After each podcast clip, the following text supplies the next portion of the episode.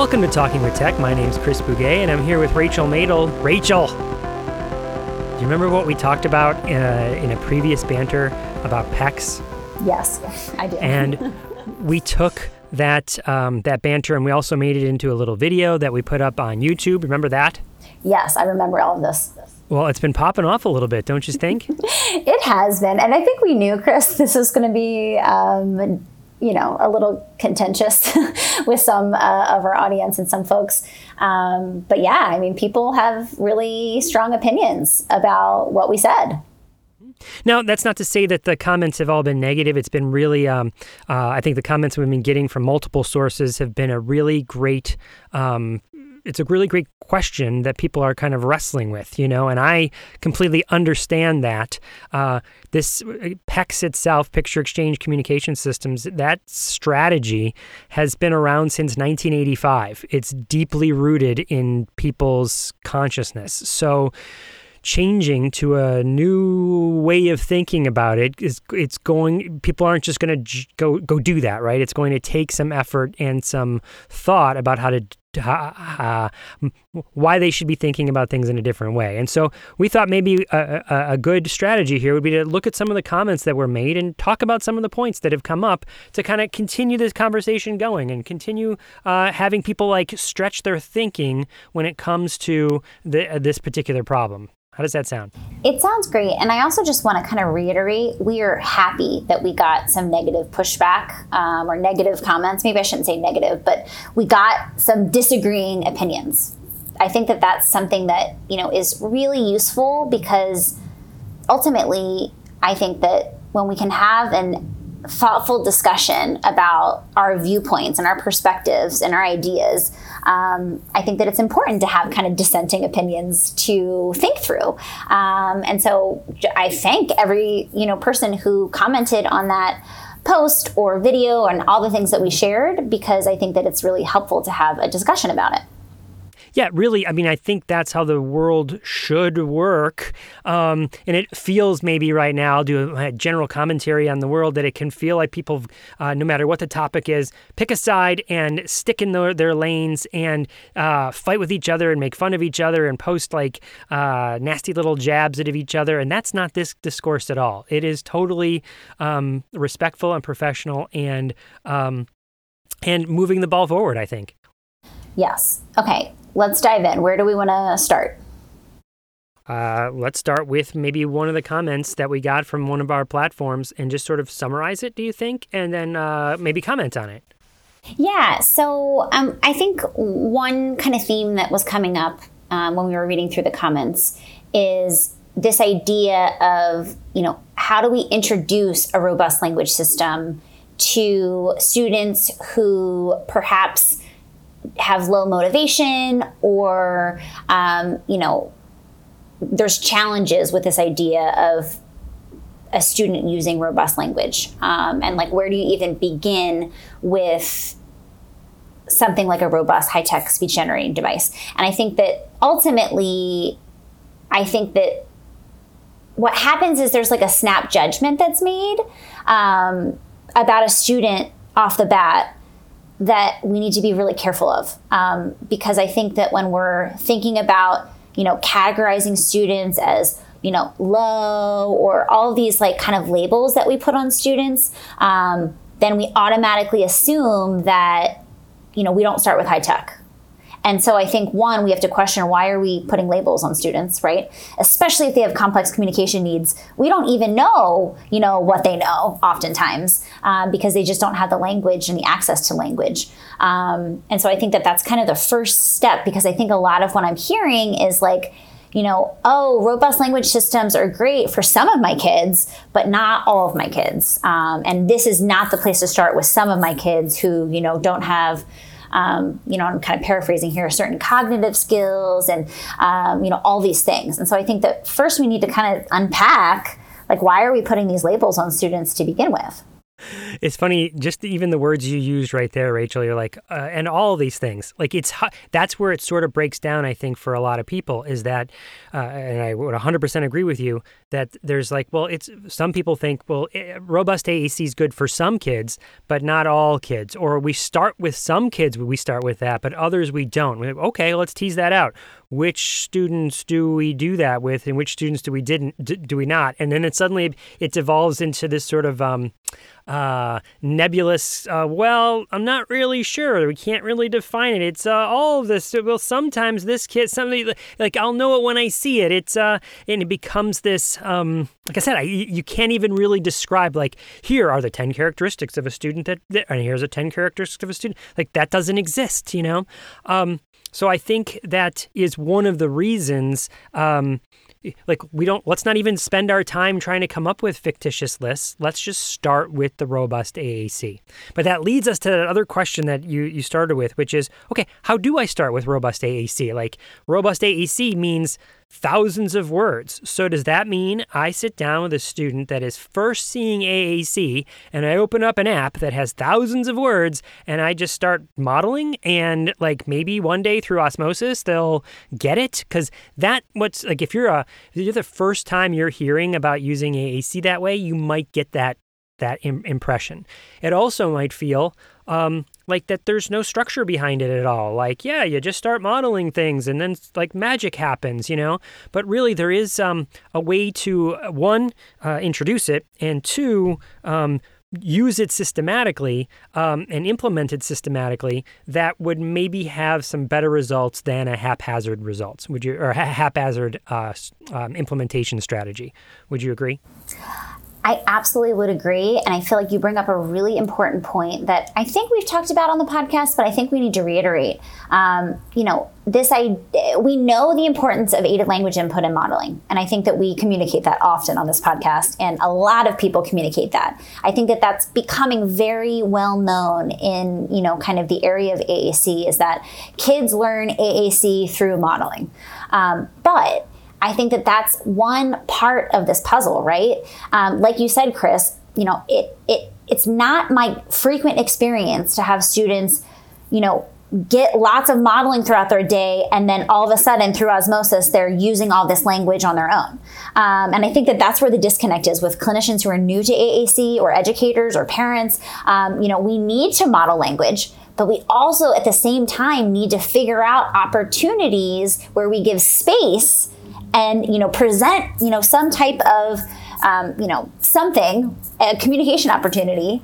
And then we allow students to start formulating and, initiating and working on all those kind of foundational communication skills. Um, and i think that that's where people may be a little confused. Um, you know, I'll give an example. I was working with a family. I ended up doing an intensive with them, and there was no lack of modeling in this kid's life. Like everybody on the team was modeling, which is not my common situation, right? Like usually it's like, well, we need more modeling, everybody. Uh, but this, you know, student in particular had so much aided language input, but it was almost too much aided language input because it, they weren't ever giving the child space to actually initiate communication on their own. And so then the child was just waiting for the model, imitating the model, and that's what you know communication looked like for the student. Um, and so you know that's an example of how it's not just modeling right? It's not just like showing kids the words. It's also figuring out how can we tempt with communication temptations and set up situations where a child needs to use language to get some type of desired outcome um, you know in order to, to, to show that like they can communicate independently. They don't have to just wait for us to tell them the words to say. Um, man, there's so much to unpack here. Uh, so, one thing that we can do to try and do that in a structured way is to plot out the target vocabulary words that we want per week you know, and really focus on, okay, we're going to hit these and teach these explicitly, doing um, d- designing lessons, designing experiences where kids will participate um, or a- experience what those words mean and see us modeling them. Um, where they ha- and so thinking through that sort of um, that planning process, right? Like what the words are. But I still want to go back. So th- so that's like uh, what you do long term right? Is you plan for the words and you you do that. Syst- syst- I always say want to say systemically, but it's systematically. You do that systematically throughout the course of the year, and you provide strategies so parents can follow through at home, um, and it can be integrated together. Okay, but there's still this question that lingers: is the student is in the room with you. You you want to try AAC do you start with thousands of words, like you open up the AAC app and you have thousands of words, or do you start with like a pared down, masked version of that? Um, and in the context of PECS, some people will say, and we mentioned this just briefly, but I'll bring it up again because it kept coming up in the comments. PECS has worked to uh, promote initiation. Like, uh, because it's so tactile and someone hands something to somebody else, there's this physical action of giving somebody something else. It seems to work. I would say that AAC is the same way, that you're still doing some sort of motor movement. So, how do you answer that question? Do you have a thousand words or do you just have a few words? What's your take? I can tell you what I do. I don't know what everybody else does, but I can tell you what I do. And then I'll tell you what I do, and we'll see if we do the same thing. It's interesting. And I think it'll be interesting if we don't do the same thing. And I would love if we don't do the same thing because it just shows that there's not one direct path to kind of success, right? Um, so, what I personally do, and, and to be fair, this depends on a variety of factors. So, like, factors being you know what's a student's language level? What are they already communicating? Do they have some verbal speech but this is more to augment speech? Um, you know do they have aac on another uh, maybe a different system that, that they have experience with aac already? So there's lots of factors that go into this but you know i'm going to just say we're talking about an emergent communicator who doesn't have any you know speech or you know has very limited language. Um, because typically that's what we're thinking about when we're introducing something like PECS or you know a high tech device. So for a student like that, um, the first thing I would do is probably just teach cause and effect through the device. So, like, that might mean it's a little bit more errorless. So, I find something that's super motivating. So, it's like I did an assessment, um, you know, a couple weeks ago, and it was the swing this kid was so motivated by the swing. So first thing, I need to find the most motivating thing. I'm like, okay, sensory stuff, swing, great. So then, you know, I, you know, pull up swing and maybe I have that's the only thing on the screen for now.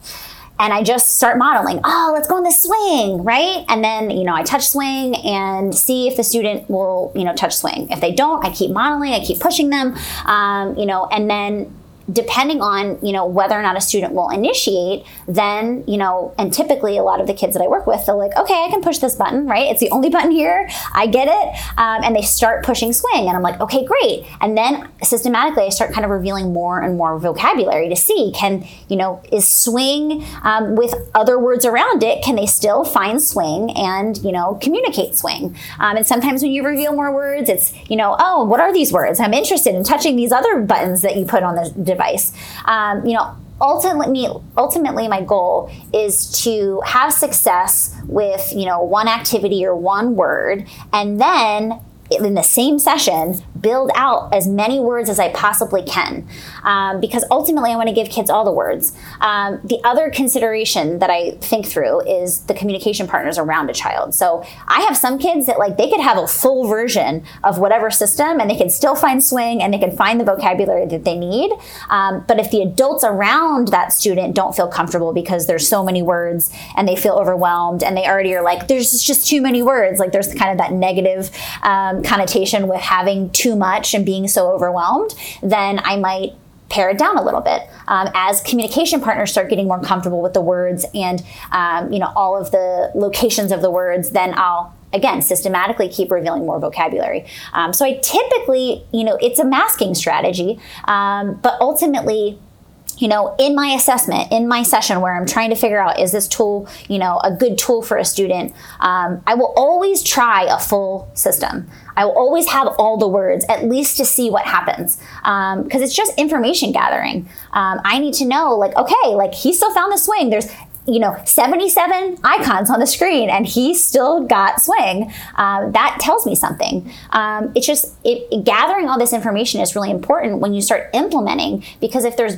you know roadblocks I have information. Well, when I trialed, you know, 77 icons, like he was able to still find that thing he was really motivated by. Um, so, anyway, that's kind of a little bit of an insight into the thought process that I take with vocabulary and masking in the initial stages. Um, again, I tinker around with that depending on a variety of different factors. Um, you know, namely the student, um, but generally speaking, for an emergent communicator, that's the way I approach assessment.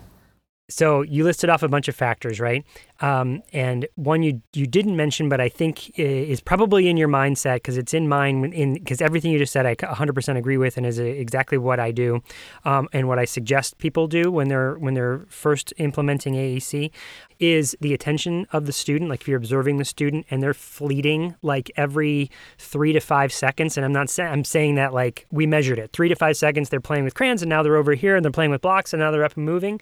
That might be in one of those factors as well, as opposed to oh they're sustained and they're playing with crayons for like like two minutes. Okay, that might change what I try. All that to say that when I'm coming into the room, um, before I'm even in there, my mindset is not masked. My mindset is I'm going to present it unmasked. Unless some of those factors change my mind, everything you just mentioned, change my mind as I'm observing the student, and then go into masking and having one, two, uh, maybe three words. Again, minim- minimize the errors that can be made. Um, show them that cause and effect. Me, for instance, you said swing as an example. For me, it's um, ready, set, go, and I'll bring like a little whatever the toy is, whatever we're playing. I can always build a tower out of it and like knock it, you know, move up, up, up, up, up. Ready, set, go. We're gonna knock it down, and ah, it's hilarious. You know that sort of thing. But the concept is the same. Re are modeling and showing like a bunch of times that I can say, uh, ready, set, go. And I show go on the communication device. And then eventually they might hit go because I've modeled it a couple times right there in that particular session. Long term, going back to that uh, systemic approach of, of implementation, I think sometimes what I see is that people leave the masking on. Like, well, we saw success with these five words or whatever the number might be. So let's just keep there. And what I would say to that is no, you want to uh, unlock the whole thing as if you if you can, uh, if, unless there's some reason, some rationale that you are empirically know you should lock it. Uh, otherwise, let them have access to everything. And then when you're introducing new vocabulary in very um, structured settings, that's when you can go back to the masking and use it for just a short, you know, five minute, 10 minute burst of an activity and then turn it all back on again. How does that all sound? Yeah, I mean, I think we're doing very similar things. Um, and I agree with yeah, everything you said. I think that, you know, ultimately, I want to get like early buy in and success, both with a child and with the communication partners. And so I think that that's where I start with like a basic cause and effect situation. But I think we run into a huge problem when we're not constantly every week adding new vocabulary in. Um, because again, like we need to give kids access to a lot of language and this idea that kids need to meet some type of criterion of a word before we reveal new words is just completely false in my opinion um, the other thing that you said which i think is really important um, is thinking about how can we well part part part of me thinks that it's really it's really hard because we want to see success with AAC, right? We want to see accuracy. We want to see intentional communication. We want to see all these things. And I think what happens is, especially in the initial stages, um, maybe we don't see that accuracy. Maybe we don't see, you know, intentional communication or what appears to be intentional. Um, and I think that's where we get into problems because then all of a sudden we're looking at a performance to decide whether or not robust language makes sense. And I think that that is the, the thing that I have the biggest problem with is that if a student shows me that they don't even want to touch the device, they don't even touch it once during my assessment, I never think, oh, I need to go back to low tech. I always think, I need more time to model language and show this child how to use it. And so I think it just goes back to presuming potential. I presume that every child is capable of using a robust language system and they don't have to necessarily perform for me to show me to prove that they deserve it. All of that, all of that, 100%. Now, some people will say, get, uh, going back to PECS here for a second, well, I've seen success with PECS. And that I, we, we saw that in some of the comments. And um, uh, another thing that's sort of akin to that is um, I've seen success with PECS when it's implemented with fidelity. And uh, I haven't seen it with robust AAC uh, implementation. And I, I, I equate the analogy there. Um, if you'll if you'll bear with me for a second to kind of take a, a side road, is that I, often in the other work of inclusive design and assistive technology, people will be like, "We know paper and pencils work, so can we just use paper and pencil? Let's not get let's not have people use uh, laptops for type typing notes because there's some research article someplace that, well, how many kids do you know were given a Chromebook or a keyboard at kindergarten and now are, have had that their entire life? Like, there's not a lot of people bringing it back to the, this conversation, there's not a lot of people that have actually implemented robust AAC systems with fidelity. Um, meaning we've implemented it. Uh, like I said, I, I, know plenty that have had access to robust AAC for years, but they've had you know three or four different speech therapists. The teachers always change. Are they really implementing it, or did it just sit on the shelf?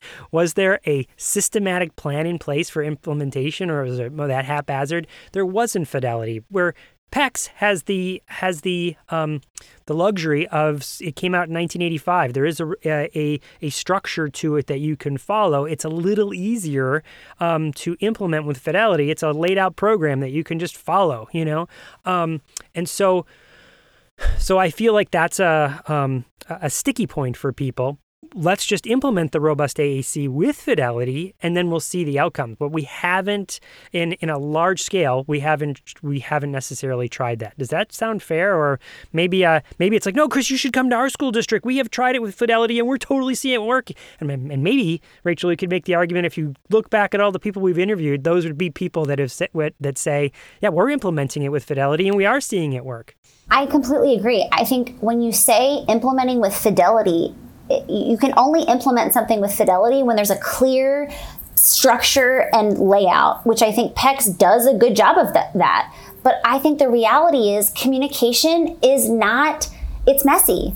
It's not like cut and dry. Every child is different and every communication system is different. And so it, it really, there's no such thing as a protocol that's standardized for implementing AAC, robust AAC they're, they're just it doesn't exist. And so and i don't think it ever can exist. And so i think that that's where it's so messy because we have you know some educators and some clinicians who want that so badly. I get so many emails from people. Like basically rachel tell me exactly what to do. And i'm like i can't. Like i can tell you the things that you know to consider. I can tell you the, thing, the things to think about. Um, i can tell you you know generally speaking what's what works for you know a lot of students um, you know thinking about things like motivation modeling you know, all of those things that we kind of talk about.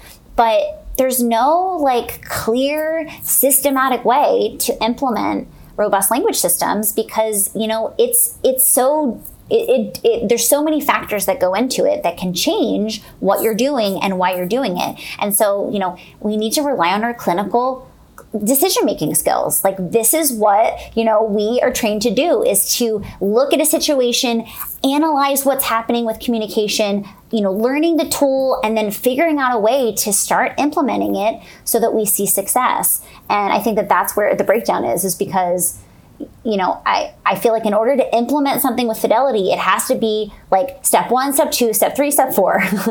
and it's just not like that with robust language systems. But that doesn't mean that we shouldn't still be striving to implement, you know, robust language systems and that we can't still do our due diligence um, with robust language. So let's be clear about that because I feel like people might listen and hear, well, you're saying to implement it uh, systematically, but there is no system for how to do it. And uh, uh, what we mean by that there is no system is that there is no commercial like this is what you do step one, step two, step three. You buy the program and here now you can do it. There are some curriculums uh, that that give you guidance for how to do that. And of course, we give guidance in this podcast all the time, and all the people we interview give guidance on how to do that. But there's no just like, hey, and in fact, I know some of my um, administrators that I've worked with are like, well, can we just buy the program on how to do? It's like, no, no, we're going to create the program because there is no just buy the program, right? Um, and I don't know that I want one if that makes sense. You said you said I don't think there is a way it could ever be done. Even if it could be done, I wouldn't want it because I'd want to. Um, I'd want to be able to dress up in my costumes. I'd want the students to have these um, these these moments of connection that happen uh, spontaneously. You know, I'd want the communication temptations to be there because that's sort of the the fun of of uh, of learning it and the fun of teaching it. You know, is those sorts of connections and those sorts of moments. And the other reason that I think this falls short in a lot of ways is because we shouldn't be looking at mastery criterion to move on to introduce more language, right? So I think that that's part of it too. Is like there's stages of PECS that you have to go through, and like I so many parents of of of mine who have come to me in my practice have been like, we're stuck at stage three of PECS, and I'm like. Let's not be stuck. Like, we can't have, like, oh, you need to hit 80% accuracy before we introduce this idea or this word or this feature, right? It's like, oh, I need to hit 80% accuracy before I introduce a keyboard like, no, like we don't need to hit criterion. Like we need to make sure that, you know, everybody is on board with the kind of ways that we're implementing and that we use a team approach and talk to people about what we're doing and why and brainstorm, you know, collaboratively. But it's just like, you know, there's no reason to wait to introduce um, language or certain features of an AAC system. You know, eh, we don't need to. Again, again, it goes back to this like idea of prerequisites. Like there is no such thing as prerequisites for AAC. And you know, in my own practice. I've never had a student not be able to learn how to communicate through robust language systems. Like I've never once had to be like, well, I guess I should have started with PECS because they they're not doing it. Um, and so it's just like if we if we know that we can teach those skills like initiation and all those things through high tech AAC, and we know that that's a good, you know, that's the best viable long term solution. I just don't understand why we feel like we need to start somewhere else. Well, I think what people in the comments, some of the people in the comments would say why they should start somewhere else is because they've seen PECS work. I and I know certain uh, therapists uh, personally who would say, I've seen PECS work. And in fact, I, I've seen robust AAC fail. But again, I feel like it's not, it's because it wasn't implemented with fidelity. And then whenever I hear someone say, I've seen PECS work, um, the meme that comes up in my head is Chris Hemsworth talking to um, uh, Bruce Banner, Mark Ruffalo, where he goes, Did it though? Do it really though? Did it really work? Like, what does work mean? You know, like, yeah, I got the student to, I don't know, hand me something um, and make a request. Is that work? Is that working? Is that what work means? You you got it to work? Like, because did it really work? You know, did it really though? Um, because that can also work with robust AAC, but that leads you to a path of of, uh, of many many many more words where PECS not necessarily will. You know, some it might, but but for everybody it won't. And just to add on, many other pragmatic functions beyond just requesting. So it's like we know that that is the primary use of PECS, even if like the manual says, you know, otherwise. Um, we know that nine times out of ten, kids who are using PECS, they are only using it for requesting, and they're only, you know, putting it into like a sentence strip, like I want crackers. Yeah, to be clear there, when I say it'll work for some, what I mean is it'll work for those students that eventually become who use verbal speech as their primary form of communication. But I, again, I don't once again, we'll ask the same question that we asked last time, Rachel. Show me one person, one person who used PECS that is an AAC user that says that was the tool, that was the strategy that worked for me, and then then then maybe I'll consider it again.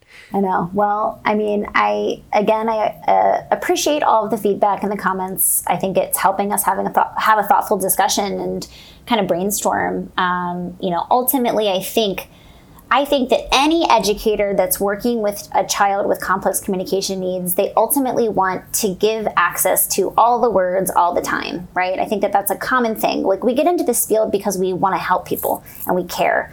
Um, that's the common thread that connects us all as educators. And so, you know, we need to start thinking about how we can make that happen and how we can do it faster and more efficiently.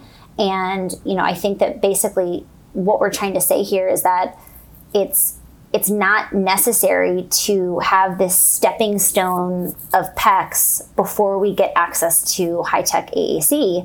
Um, you know, and I've seen so many, so many students learn initiation through robust language in high tech AAC. It's not something that can't be taught. Uh, like you said, Chris, there's a motor movement involved. It just is the same as actually handing a picture over. Um, you know, but if you do it in a systematic way, when you're considering a child's highly motivating situations or things, then I think you can see a lot of success over time.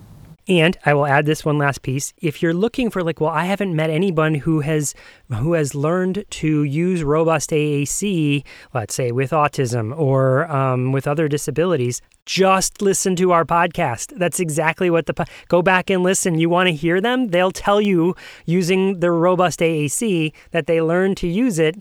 Um, and they have disabilities like autism. You can go back and listen. These th- this is one of the reasons I uh, doing this podcast has been so powerful for me personally is because you get to meet the people and they can just tell you what worked for them. Can I add one more thing? This is going really long, but I have so much to say, Chris. We might have to like make dedicate an entire episode to PECS. um, but I think that when we I, have already kind of talked about the problems with when we say it's not working, right? Like I hate when people are like, it's not working, um, because I think that if we give kids enough time and we find motivating situations, that it will always work. um, you know, if we have that mindset, right? Um, the mindset of it not working is so problematic. Um, but if it does feel like it's not working, one strategy that I use um, in my practice is um, switching over to trying more fringe vocabulary initially. So sometimes you have more success with fringe vocabulary, the specific things that a child, you know, is really excited about. Um, and even sometimes I'll take a photograph instead of using an icon for those things um, to get kind of that initial whatever success buy-in you name it. Um, so that's definitely something to consider. If you're trying robust language and you're working you know primarily with core language um, trying you know some fringe vocabulary can be really helpful. Um, but again caveat like i'm not saying only do fringe. I'm not saying get stuck with fringe. I'm saying introduce core right away. But having those specific things can be really helpful for students. Um, you know and i think that that could help alleviate some of this well it's not working. Um, from people's people's mindset because you know you just need to make sure you're figuring out the right vocabulary and you know you might have to change some things like using a photograph instead of an icon and and that's where the troubleshooting comes in to figure out well how can i make this work um, instead of throwing out the whole system and being like this whole system this whole idea of robust doesn't work we need to go back to low tech 100%. All of that. I love the strategy that you just suggested. It's a very practical one. And I love the mindset behind it that um, I need to do something different. We need to do something different. It's it's not the system's fault. It's not uh, meaning the AAC is fault, and it's not the student's fault. It's something in the design of what we're doing that we can change to try something different, and we'll keep doing that because the simple solution is try a different system. Because if you try a different system, 100% of the time they will make progress. Why? Because you, what else? What other choice do they have? They have no other. Choice. They've given you've taken away anything they know. So of course they're going to start to make progress on it, and then they'll get to the same stuck place that they were before because you haven't changed what you've done. So I just love that message, Rachel. Thank you for making that point. Absolutely, Chris. I mean, I think we could keep talking, but we have an interview to get into. Is it an interview? Yes. Well, it is an interview today. And so, this one, speaking of talking to AAC users, this is with an AAC user. So, let's have a listen to my interview with India Ochs.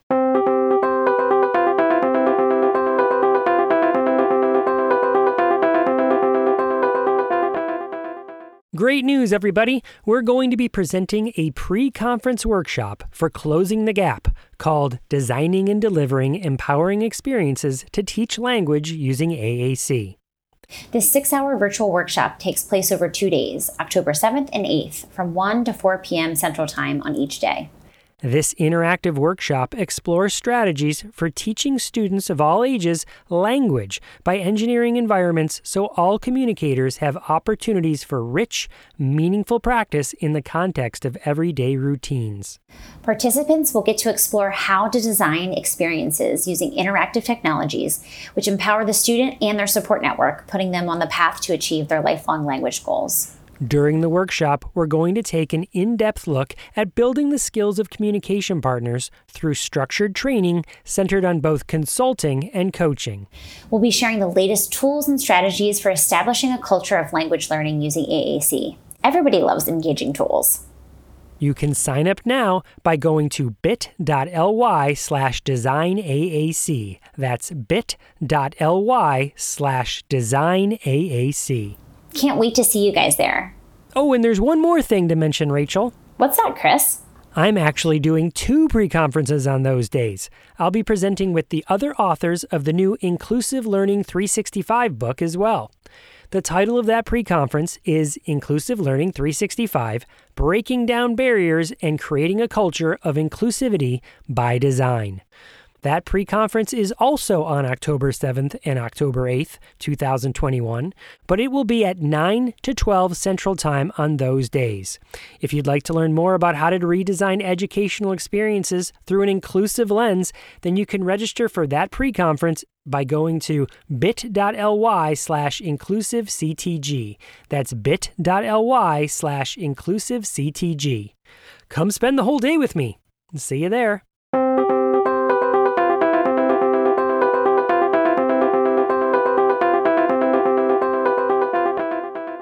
So, welcome to the Talking with Tech podcast. My name is Chris Bugaj, and today I'm joined with a very special guest, India Ochs. Ochs, did I say that right, India? Yes, you did. And hello, Chris. And I just wanted to thank you for having me as a guest on your podcast. And congratulations on getting close to that 200 episode mark. Quite an accomplishment. Well, thank you for saying that. thank you for listening. And thank you for being here and spending your time with us. Um, we have lots to discuss. So I'm just going to dive right in a little bit here and say uh, sort of the first question we always ask is to tell us a little bit about who you are and what you do. I am happy to share a bit about myself, although you would find out much, much more if you spent a few hours with me at a baseball game or a Chris Isaak concert, or if you have the stamina a Star Wars marathon. That said, just to open, I am a mother, first and foremost, and so everything I do is based on that. I know Americans like to talk about work when meeting new people, so just to get that part out of the way, I have worked for the federal government for the last 10 years and prior to that I worked on international human rights issues with activists in over 20 countries and on juvenile detention reform with stakeholders across the country, along with serving a year in AmeriCorps immediately after law school, which is the domestic version of the Peace Corps. And I also have done some freelance web design work along the way, mostly to offset the bills in school but when not parenting or working, I keep busy with, among other things, Taekwondo and my 37th year playing soccer, the Coast Guard Auxiliary, chairing the National Disability Nonprofit, Communication First, along with chairing my city's Education Commission, and active in my county's chapters of the NAACP and showing up for racial justice. Oh, and similar to your activities, Chris, in about a month, I will be launching my own podcast with another parent where we will be focused on education and human rights at the local and national level with an extra emphasis on students with disabilities. We are calling the podcast Morning Announcements with the tagline Spotlighting Education and Human Rights. So, for anyone interested just visit my Facebook page to look for public posts with links to the podcast once we are live. So, India, there's a lot there. First, congratulations on the podcast. Of course, I'm super excited about that. You've already got your first listener. I will be the first one to sign up um, and subscribe. Uh, and then, as soon as that comes out and you um, have your episodes, let us know. We'll, of course, you know, uh, we never see uh, a new podcast coming in as competition. It's all collaborative and everyone helping each other. So, I just love the idea of a podcast. That sounds like a blast. Definitely. Um, now let's see. There's a lot of other stuff that you said in there. Um, let's start with Star Wars. Anytime you want, you know I'm a huge Star Wars fan as well. Uh, Mandalorian. Um, I will watch those movies over and over and over again. Even the ones that people are like kind of um, down on. I don't. I'm I'm a huge fan of uh, of it all. So and including the the animated series. My son and I have watched the Bad Batch. We do the whole thing. So are you up on all of it?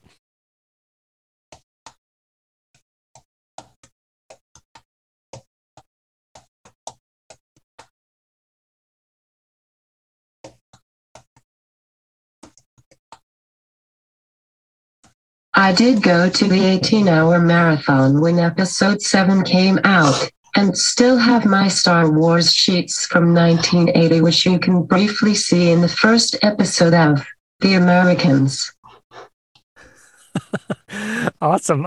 Have you been to Disney? Have you done the Star Wars experience at Disney yet?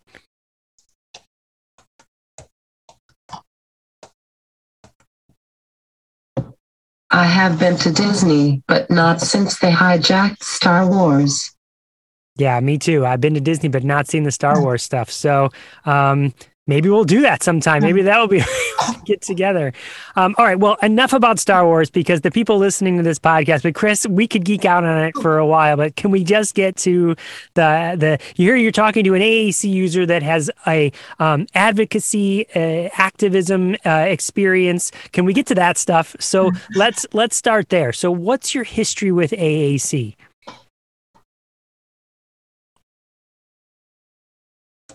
That question has both a simple and more complex answer, starting with how do you define AAC?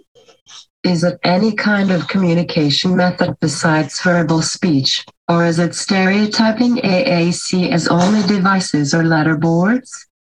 But we can shelve that conversation for another day, since the reality is, I grew up communicating primarily through writing notes, with limited use of sign language mostly finger spelling to those who randomly knew the signed alphabet.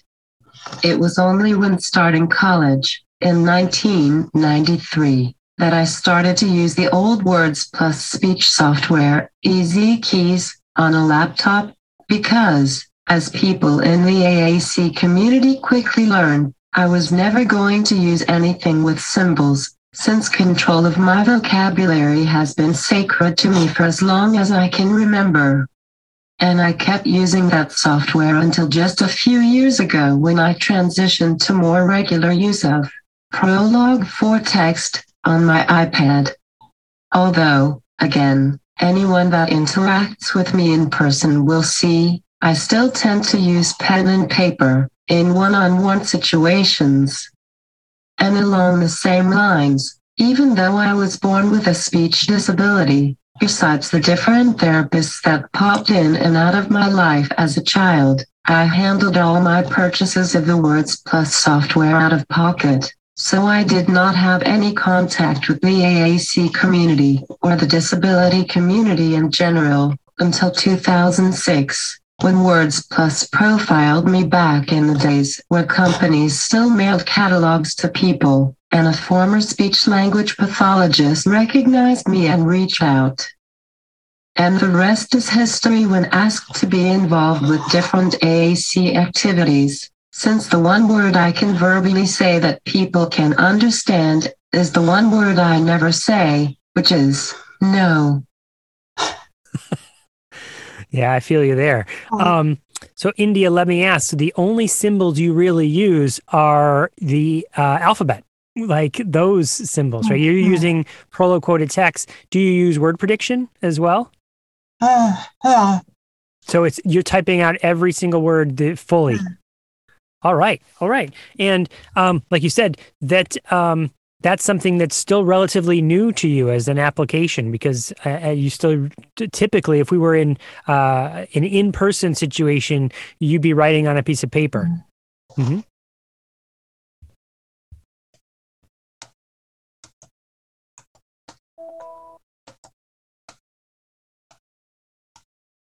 yes writing is just habit plus faster to me mm-hmm.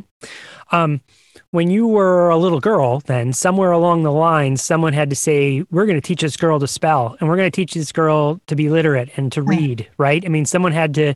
Did you have an experience like that where you had educators in your corner or maybe family? How did, how did that all happen?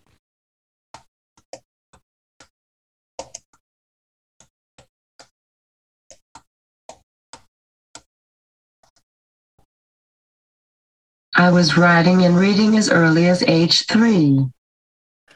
Oh, it just sort of came naturally to you. Uh huh. Okay.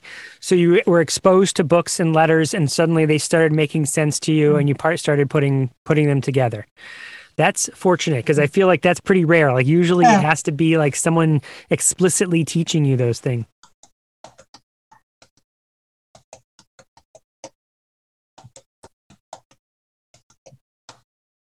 It's very rare if you at the demographic of AAC users, which is sad, but that is why I still have my medical reports from age 3 and 4 where they called me mildly retarded before actually testing me. They had no idea. That's that. So I know we're going to talk about ableism later on, but that I feel like that's part of it right there, right? That's you've experienced it from a very young age. Um, so India, let me ask: Do you carry like a, a notebook around with you? Do you have a series of notebooks that you carry around in a in a in a pen? Like, is that your your go to sort of tool?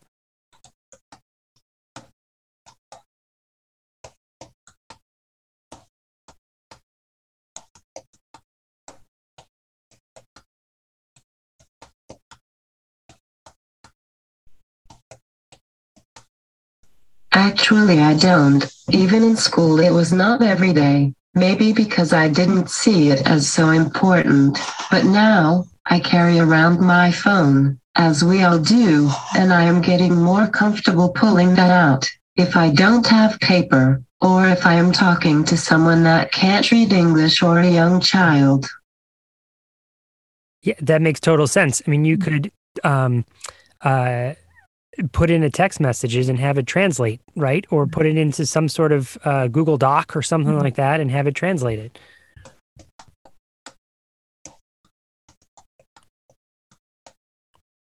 Plus my speech app.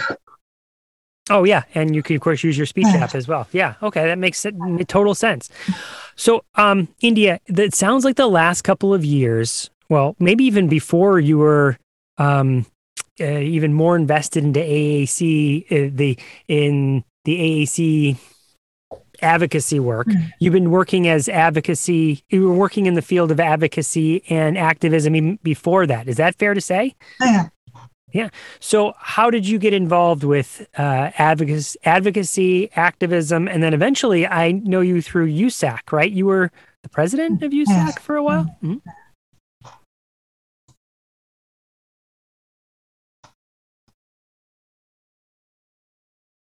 In terms of advocacy, I just was born to fight for others. I decided to be a lawyer at age five and did my first workshop at age 11 and was an active student lobbyist. I just always wanted to make sure people could be everything they want to be. And then from what I just was starting to mention about getting involved with the AAC community in general, just to expand from what I started to say before, when my old SLP reached out to me in 2006, she invited me to the AAC REC State of the Science conference that was happening in conjunction to CSUN that year. And within weeks after being thrown into that world, I was asked to be on USSAAC's board of directors, which of course the natural born leader or caretaker in me said okay to, even though I knew nothing about AAC outside of my own life. And two years later, I became president elect and then took over as president four months before my son was born. And since then, even when I moved on to the board of ISAAC and then tried my best to stop being so involved with 500 different things, I still could not stop saying no when people I now call friends asked for my help or support on different projects or policies USSAAC was working on. Um, I know that feeling of not not being able to say no. You didn't say no when we when I contacted you to be on the podcast. It's like sure, I'll do it. I guess it seems like you're super busy though, um, so appreciate that. One, I appreciate of course you being on the podcast, but two, uh, volunteering your time um, in all of these different uh, organizations because uh, the needle moves because of people like you spending your time doing this.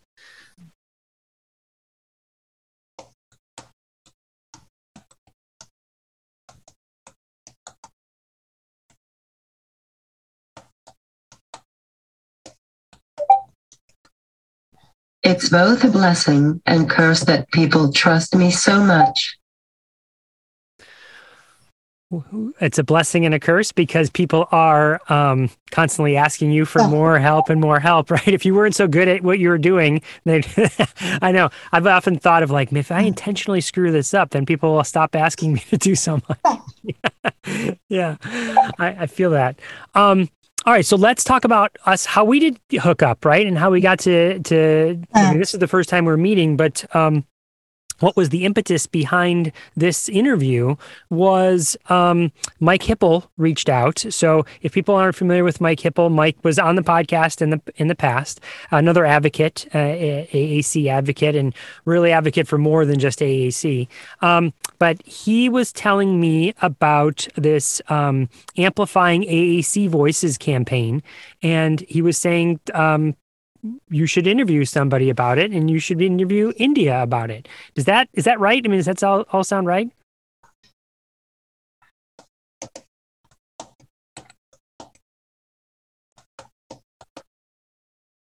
Basically, he asked the development team, and as usual, no one else was stepping up, so here I am. um, so let's let's hear about it. Let's talk about it a little bit. What is amplifying AAC voices?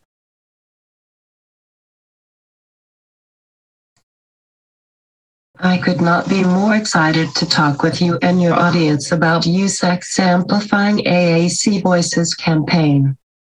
Officially launched on September 8th, Amplifying AAC Voices is a three year campaign focused on increasing the voices of people who use augmentative and alternative communication, and to provide more ways for them to share with the world their hopes, dreams, needs, interests, abilities, and successes.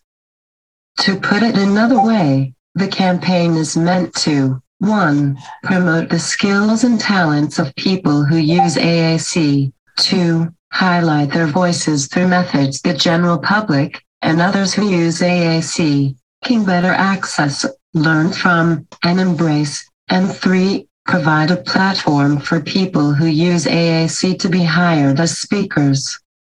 That last part actually goes to the campaign's activity in this first year, which is the establishment of the AAC Speaker Connection, an online portal where anyone, within or outside of the AAC world, can find and hire individuals who use AAC as invited speakers for everything from guest teaching at colleges or public schools to presenting at a conference or trainings or speaking before local organizations or media events.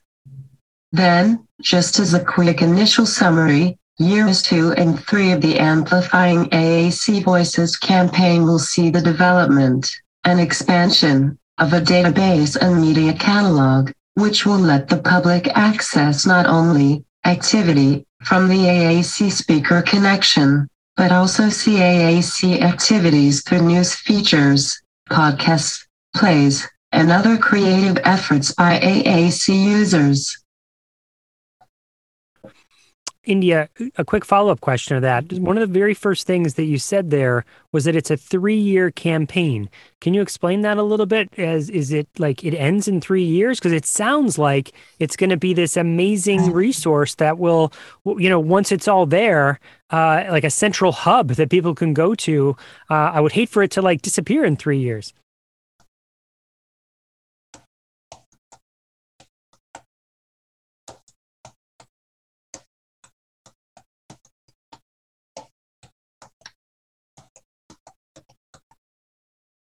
None of the activities will disappear. The first three years is all about getting it established, and then, as with anything, we examine what is working and what needs improvement and develop more supports along the way. Gotcha. It's like a three-year plan, really. Yeah. But there's the the idea is that it won't just end in three years; it'll continue oh. going. You just plot it out. Here's what we're really focused on for the next three years. That makes total sense. Um, it's almost like a um, again to an, an, analogy. There's like an IEP. Here's what we're doing for a year, but sometimes we're actually trying to scope out mo- multiple years of of where we're headed and some of the goals we have. That makes a lot of sense to me. Did I hear correctly too that?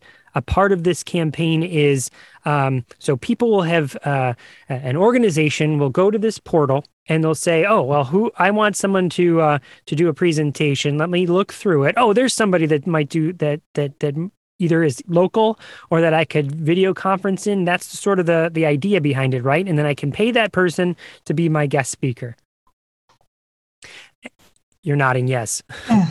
um, and then, did I also hear correctly that the it, it potentially some of that stuff might be recorded and it will be placed back or that there'll be a, a, a like look at all the places these people have been presenting. So it's a, uh, let's say it's a year three and um, uh, some i'll just pick a random place. Some place in kentucky has hired somebody to come out and do a presentation. This someone in ohio might go oh wow look at all the presentations you've done. This, this person has got some experience here like it, it, sort of is a marketing platform as well. Like wow we've got uh, some buzz going on here for for for people. Does that sound fair? Is that right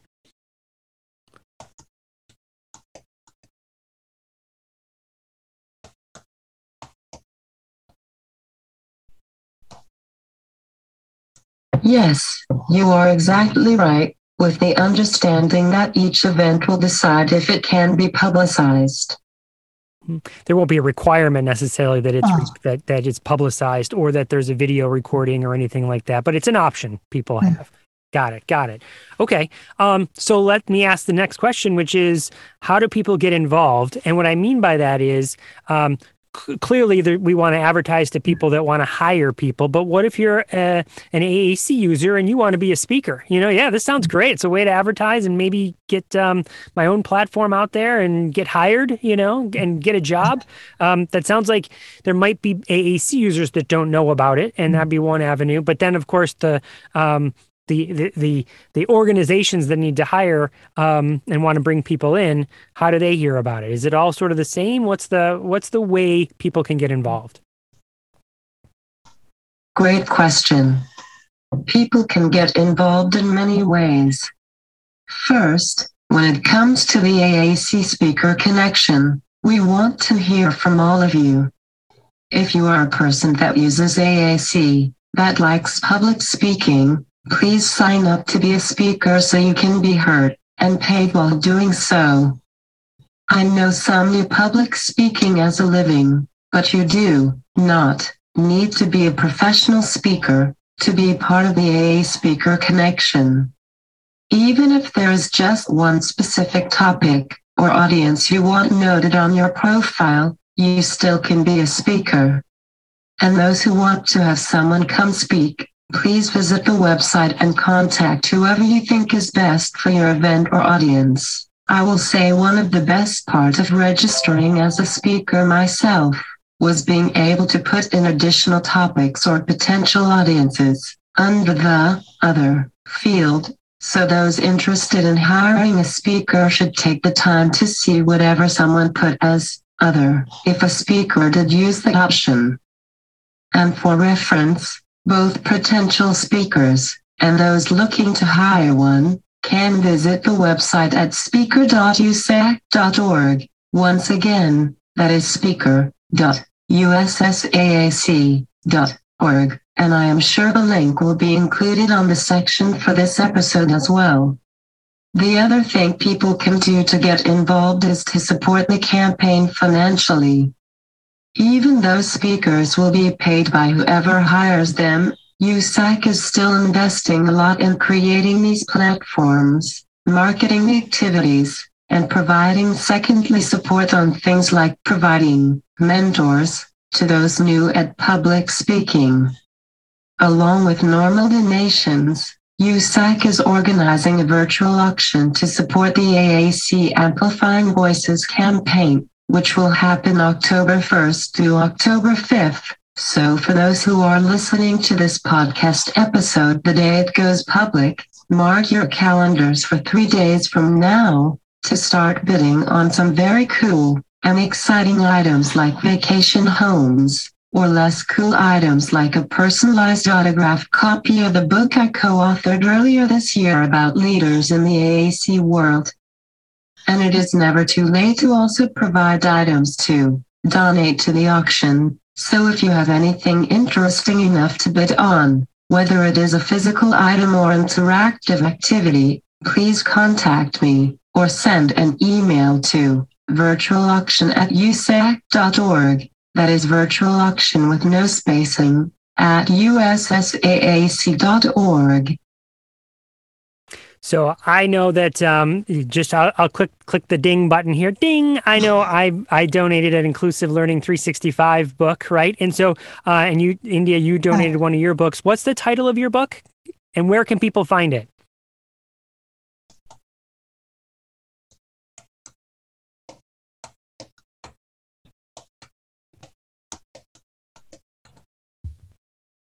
It's a long title, so go to Amazon and just type in Becoming an Exceptional Leader and click the book about the 15 AAC leaders. Gotcha, gotcha. Wait, was this written with Mei Ling? Yeah. Yeah, okay, okay. Yeah, now I know this book, right? okay.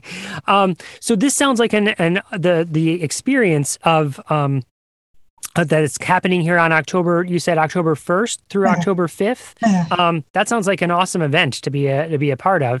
And you said people can still donate if they want to, but then they can also um, provide money financially. Um, uh, or provides financial support and potentially win. You, did you say that you could win, um, like going to somebody's uh, house, like going to a? that's awesome. Oh my gosh, like a vacation home sort of thing. That's that's amazing. Cool. That's so cool. Um, all right, so uh, let me sort of wrap up here with the sort of the big question that I want to ask you because we've we, we've talked about the organization, we've talked about the campaign that's coming out, which I I I think we're all in support of, and everyone who's listening to the podcast is going to be supportive, and we're going to try and get it out to as many places as possible.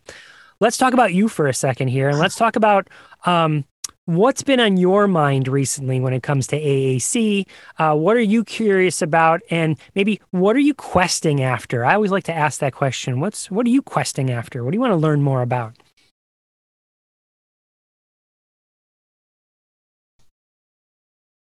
So, can we have a conversation about having uncomfortable conversations?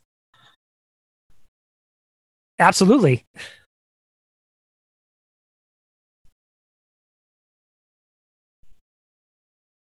Well, I definitely quest after a lot of things. Otherwise, I would not have done a mini analysis of the lyrics of The Impossible Dream in my chapter of the Becoming an Exceptional Leader book.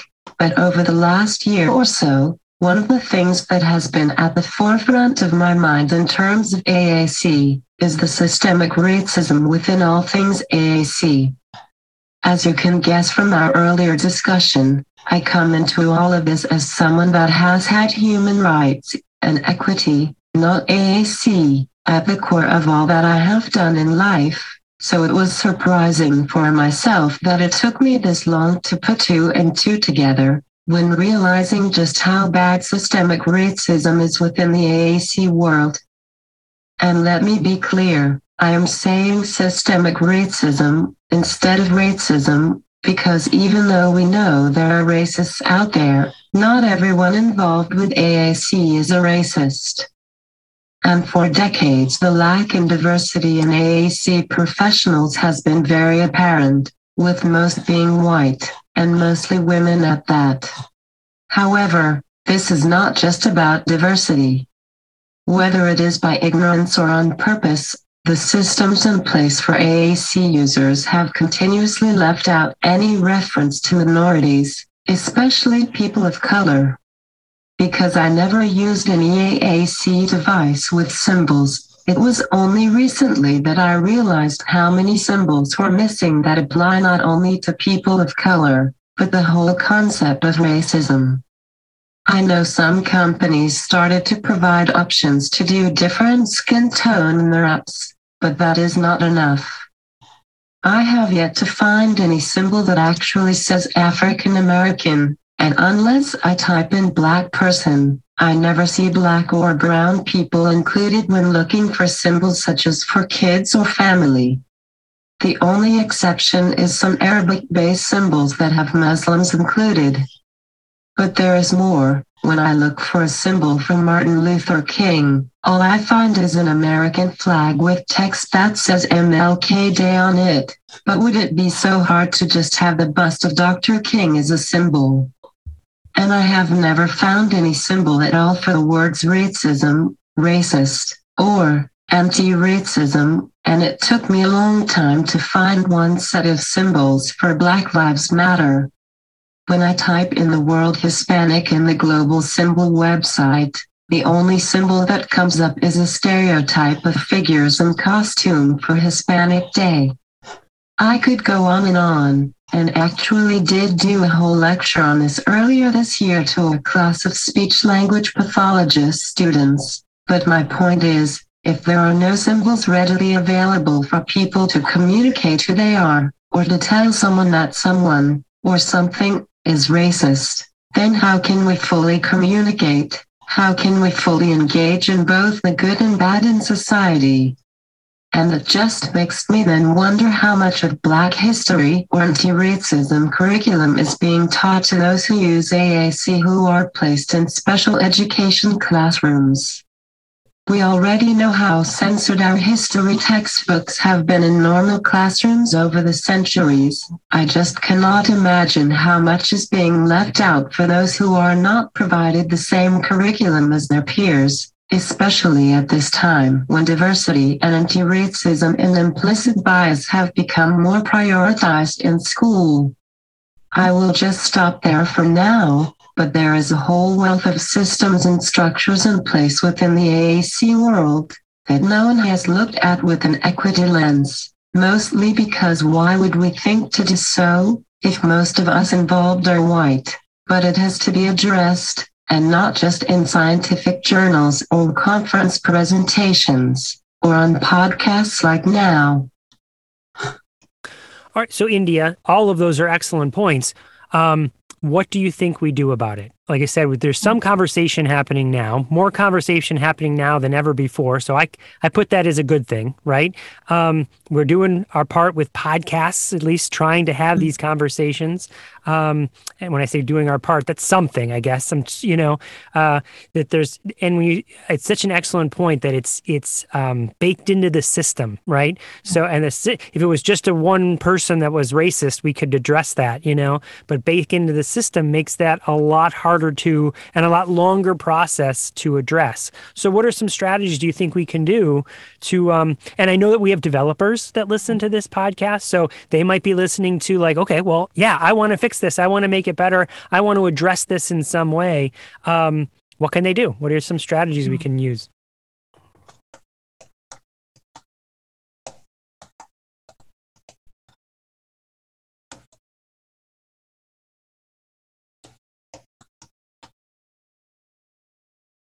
Two things that immediately come to mind are first, make symbols of everyday people in a diverse set of colors, but more importantly, bring in experts on Black history and anti-racism to look at the symbol sets we have to say this is what is missing. And once you have those symbols, put it in the vocabulary sets people always use, so they are learning now instead of having to look for a symbol years later.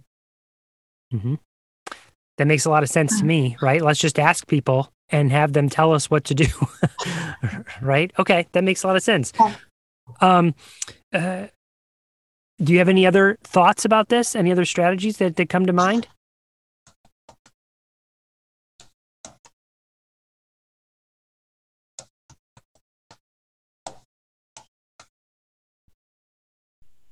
I have lots of thoughts, like tackling the curriculum in special education classrooms, and having every AAC manufacturer have an equity department, so they use an equity lens in every decision being made.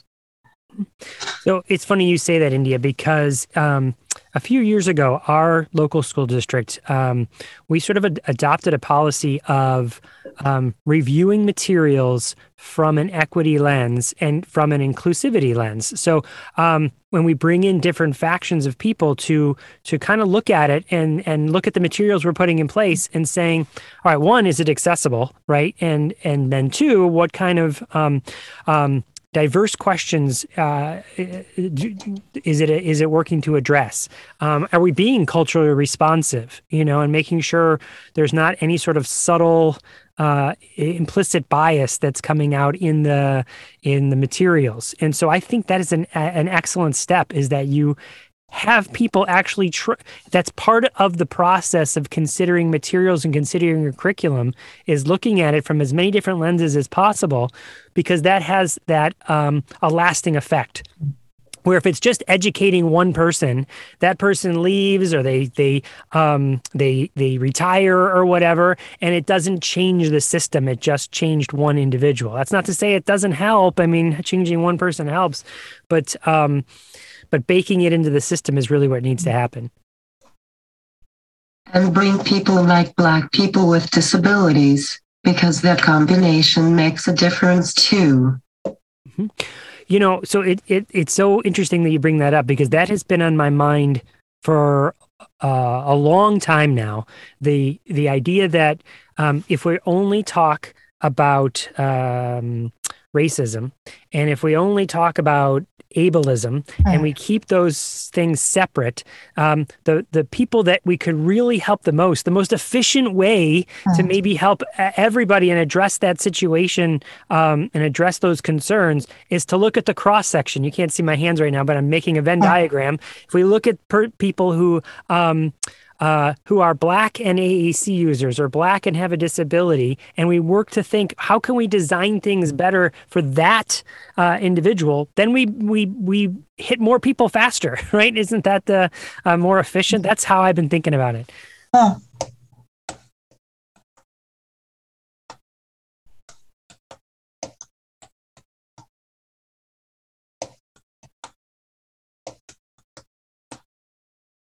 Also, it's even deeper. Black with a disability from middle class versus Black with a disability from lower socioeconomic, or Black with a disability who is an immigrant. There are so many layers that we need to acknowledge and address. That makes a lot of sense. That makes uh, uh so much sense, right? Um, all right. Well, India, thank you so much for coming on the podcast. Any sort of final thoughts here before I invite you to come back and talk on one of our small talk episodes?